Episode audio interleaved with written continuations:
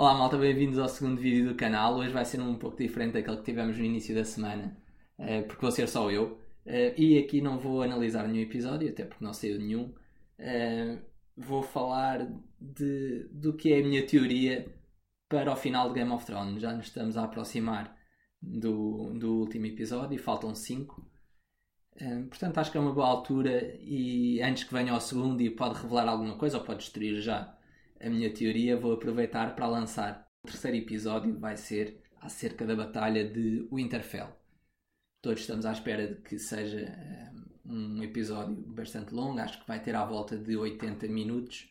Um, e segundo os diretores, vai ser o, episódio, vai ser a batalha mais longa da história da televisão. Portanto, acho que vai ultrapassar a batalha do terceiro filme do Lord of the Rings. Portanto, eh, podemos esperar aqui uma batalha bastante grande. Muita gente tem vindo a associar essa batalha como se fosse o confronto final entre o Night King e o Jon Snow e a Daenerys, sendo que depois a batalha que vamos ter no quinto episódio um, ehm, há de ser entre os vencedores de, da Batalha do Winterfell e a Cersei com o seu exército uh, recomposto agora com a Companhia Dourada. Uh, a minha opinião aqui é um bocado diferente disto. Eu acho que realmente vai haver agora este confronto entre os Nightwalkers e o Jon Snow e a Daenerys em Winterfell, mas eu acho que não vai sair daqui um vencedor claro um, e que depois irá confrontar a Cersei em King's Landing. Portanto, eu acho que tanto de um lado como do outro vão haver sobreviventes, portanto, acho que o Night King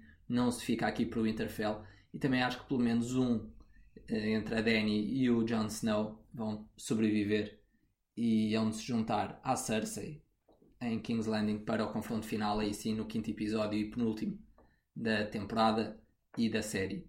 A partir daqui, como é que eu acho que se vai desenrolar esta batalha do Winterfell?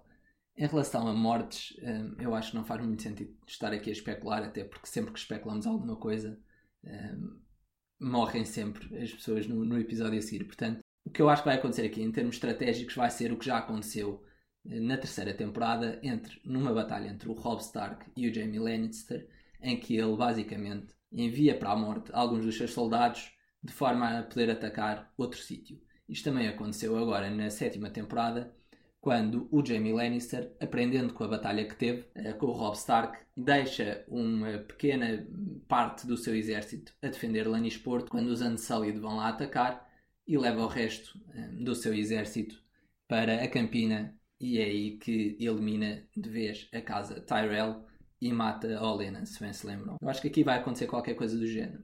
Acho que o Night King, como estratega que é, e nós já vimos que ele é uma pessoa que pensa as batalhas, não é, não, não ataca só por atacar.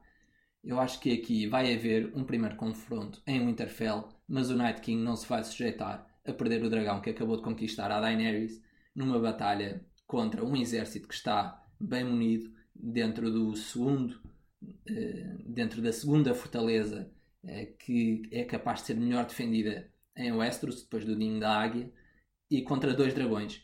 Portanto, tudo bem que o Night King tem um exército maior, mas se formos ver em termos eh, de estratégia, a defesa está muito melhor montada que o ataque. Night King então faz o quê? Na minha opinião, vai mandar parte do exército a Winterfell, até composto por alguns dos seus generais.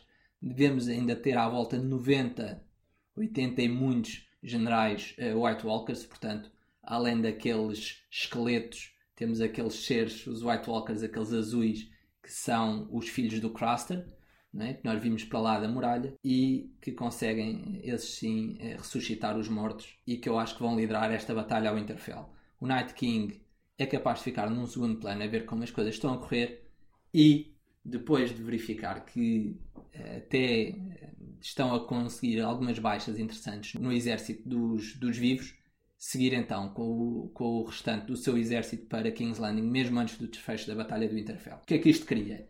Isto cria que vamos ter aqui dois movimentos em direção a sul. Um do Night King com o seu grande exército e outro dos sobreviventes do Winterfell uh, ainda a recomporem-se um pouco da batalha e a descerem também uh, para uma segunda, uma segunda linha de batalha. Porque é que eu acho que o Night King vai chegar a King's Landing?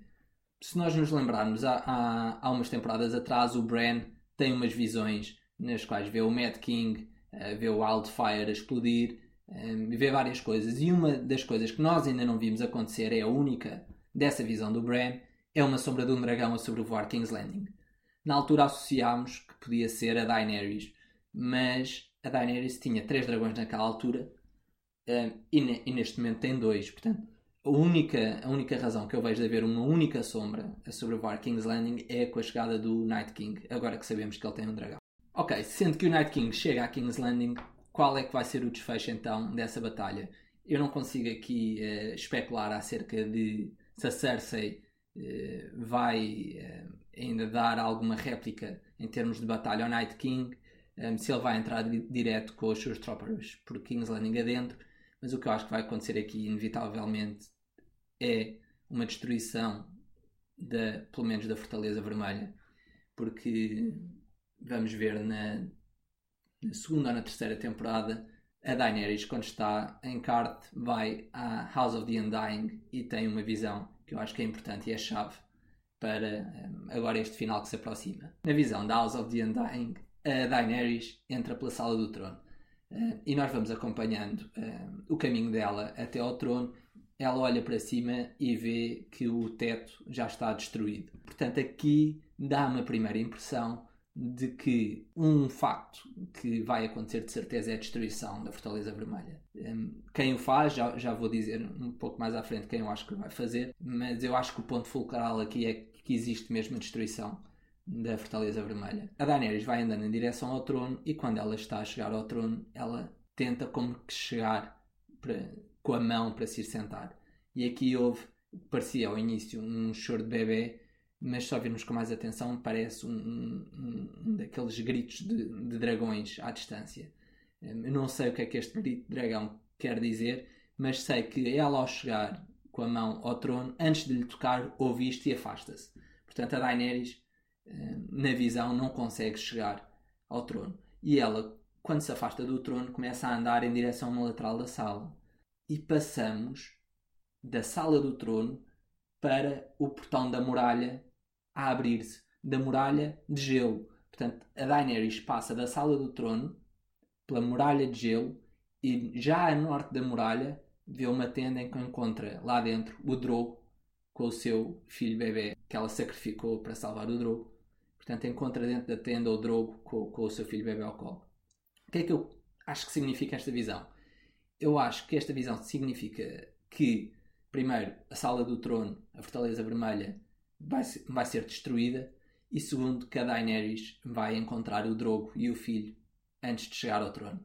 Com isto quer dizer que a Daenerys há de morrer sem nunca ter ocupado o trono. Portanto, eu não sei se a Daenerys vai morrer na Batalha do Winterfell, se morre em King's Landing ou se morre noutro sítio qualquer. O que aqui me interessa é que não vai ser ela a sentar-se no trono de ferro e que a sala do trono vai estar destruída. Então podemos começar aqui a juntar algumas peças e ver o Night King a chegar a King's Landing e a Sala do Trono já destruída. Como é que isto pode acontecer? É ele que destrói ou a Sala do Trono uh, é destruída? Eu acho que nós aqui neste episódio que aconteceu na semana passada temos uma, uma cena que eu acho que é fundamental, que é quando o Sam encontra o Bran no pátio do Winterfell e lhe pergunta o que está ali a fazer, o Bran diz-lhe que está à espera de um velho amigo. E depois vemos no fim do episódio que esse velho amigo de quem o Bran está à espera é o Jaime Lannister. Nós aqui interpretámos esta, esta questão de ele estar à espera do Jaime como se fosse ainda o Bran, um, coitadinho da primeira temporada que foi atirado da janela lá da torre em Winterfell. Eu acho que isto não faz muito sentido agora para a personagem do Bran, porque o Bran tem dito que não é homem, tem dito que não é Stark, eh, tem dito que não há tempo para nada e o Bran, menino da primeira temporada, perder um episódio inteiro à espera que chegue o Jamie Lannister não faz muito sentido. Eh, se for só para confrontar. Agora, já me faz sentido se o que ele tiver dito eh, for literal, que é o Three-Eyed Raven, o novo Bran, está à espera de um velho amigo. E então aqui podemos começar a especular porque é que o Three-Eyed Raven considera o Jamie Lannister como um velho amigo. Na minha ideia, e agora começo já a juntar aqui algumas peças à parte da destruição de King's Landing. O Bran, o Three-Eyed Raven, considera o Jaime Lannister um velho amigo, por ele, no fundo, segundo a minha teoria, uh, ainda dar alguma hipótese aos vivos de derrotarem o Night King e os White Walkers em King's Landing. E porquê? Voltando atrás ao tempo do Mad King, nós sabíamos que o Jamie era o seu braço direito, tanto que, que o mata eh, durante o saque a King's Landing, quando o seu pai, Tywin Lannister, está a entrar pela cidade adentro. Um, e o Mad King, em desespero, pede para que o Jamie os incendeie a todos. Nem, nem é o Jamie, porque o, o, a mão a mão do rei, que era, que era um, um Archmeister, ainda está eh, na sala do trono. Portanto, o Mad King está a dizer à sua mão para explodir com o Wildfire que ele espalhou pela cidade inteira. E o Jamie mata, mata a mão antes dele conseguir sair da, da sala do trono. E depois, quando o Mad King começa a fugir do Jamie, o Jamie mata-o pelas costas e daí vir a alcunha de Kingslayer. Porquê é que isto é importante? Porque ele aqui, quando o Mad King nos, nos diz uh, burn them all, ele está a dizer para uh, o Jamie, para, para a mão dele, explodir com King's Landing inteira. E faz algum sentido o Mad King ter wildfires espalhado pela, por King's Landing inteiro? Eu acho que não. Eu acho que faz sentido ele gostar do wildfire, até porque já temos na história vários reis Targaryen que tinham uma opção pelo fogo e até tentavam renascer. Temos a história do Egg, um, do Aegon IV, salvo erro, que bebe Wildfire um, e morre e incendeia Summerhall e morre quase toda a família Targaryen nesse incidente. Portanto, eu acho que a cena da, da demência do Mad King e desta fixação pelo Wildfire é genuinamente uma coisa dos Targaryen. Portanto, nada influenciou a demência nem ele gostar do Wildfire. Mas eu acho que há aqui um ponto que faz todo o sentido, que é não havia necessidade de ele espalhar o Wildfire pela cidade inteira, porque uma das razões que dizem para ele fazer isso é porque havia a rebelião do Robert, então ele, à espera de ver o saco de King's Landing, um, prepara para, para a explosão da cidade mas isto não faz muito sentido em termos cronológicos, porque a rebelião do Robert não demorou assim tanto tempo para que o Mad King tivesse tempo de criar todo o estoque do Wildfire e depois de o espalhar pela cidade. Portanto, tem que haver aqui alguma outra razão para ele o ter feito mesmo antes de haver rebelião alguma. E o que eu acho que é um ponto fundamental e que nós vemos na cena da Torre da Alegria é o Bran a falar com o Ned Stark e o Ned Stark a ouvir uma voz, mas a não perceber de onde ela vem. E porquê que eu digo que isto é fundamental aqui? Porque além de toda a demência que sabemos do Mad King, há um ponto na sua vida em que ele começa, além de gostar de explodir com pessoas com o Wildfire, começa a ouvir vozes. E eu aqui começo a ligar este ouvir vozes como o Bran a ir ao passado e a aproveitar a sua paixão pelo Wildfire e a dizer ao Mad King, já que estás a fazer isto, começa a espalhar pela cidade, que nós vamos precisar disso mais à frente na luta contra os White Walkers. Eu não sei como é que ele, tem esta conversa com ele, mas é, é o ponto em que eu consigo, ehm, é, é a única forma em que eu consigo justificar que o Mad King começa a espalhar o Wildfire pela cidade. Porquê é que eu digo que o Bran vai dizer ao Mad King para espalhar o Wildfire pela cidade? Se eu começar aqui a juntar eh, as peças do que eu tenho vindo a falar, já, já perceberam que o que eu acho é que o Night King vai atacar King's Landing, há de levar um exército para lá e King's Landing não está preparado para aquela invasão, porque supostamente eh, na cabeça da Cersei os nortenhos iam acabar com aquela ameaça. Portanto, na minha ideia, o Bran prevê que, ou prevê, ou, ou vê mesmo no futuro, que os White Walkers e o seu exército de Whites vão entrar por King's Landing adentro e vão precisar de uma forma de o eliminar. E sabemos que a única forma de eliminar os uh, Whites uh, é exatamente o fogo ou o, o aço valeriano. E sendo que a cidade está toda pinhada de walkers nessa e de whites nessa altura, a melhor forma de acabar com a ameaça é explodir com King's Landing. Daí eu achar que o Bran aproveita a, a, a mania, fascínio do Mad King pelo, pelo Wildfire e, e vai-lhe dizer para espalhar pela cidade inteira para no futuro conseguir eliminar grande parte da ameaça dos White Walkers. Se eu acho que aí termina essa ameaça.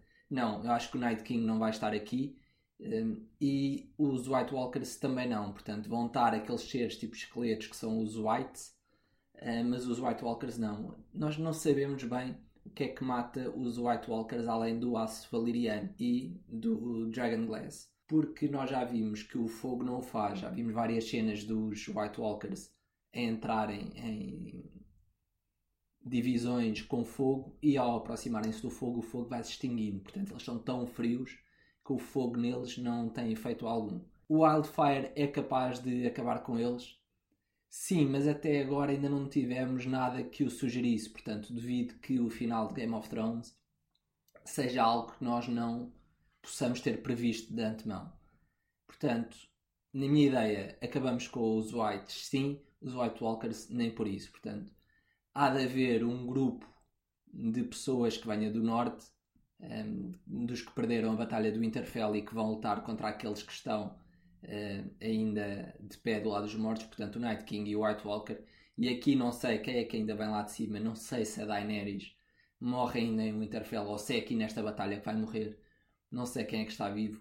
Sei que Daenerys não sobrevive à série. Muito provavelmente alguém irá explodir com King's Landing de forma a acabar com grande parte do exército dos Whites. E aqui consigo ver que o Jamie faça sentido nesta narrativa, até porque ele tem um, ainda o seu arco por fechar. Toda esta luta dele de tentar uh, ser uma pessoa melhor nestas últimas temporadas, desde que teve aquela conversa com a Brienne um, enquanto estavam a tomar banho.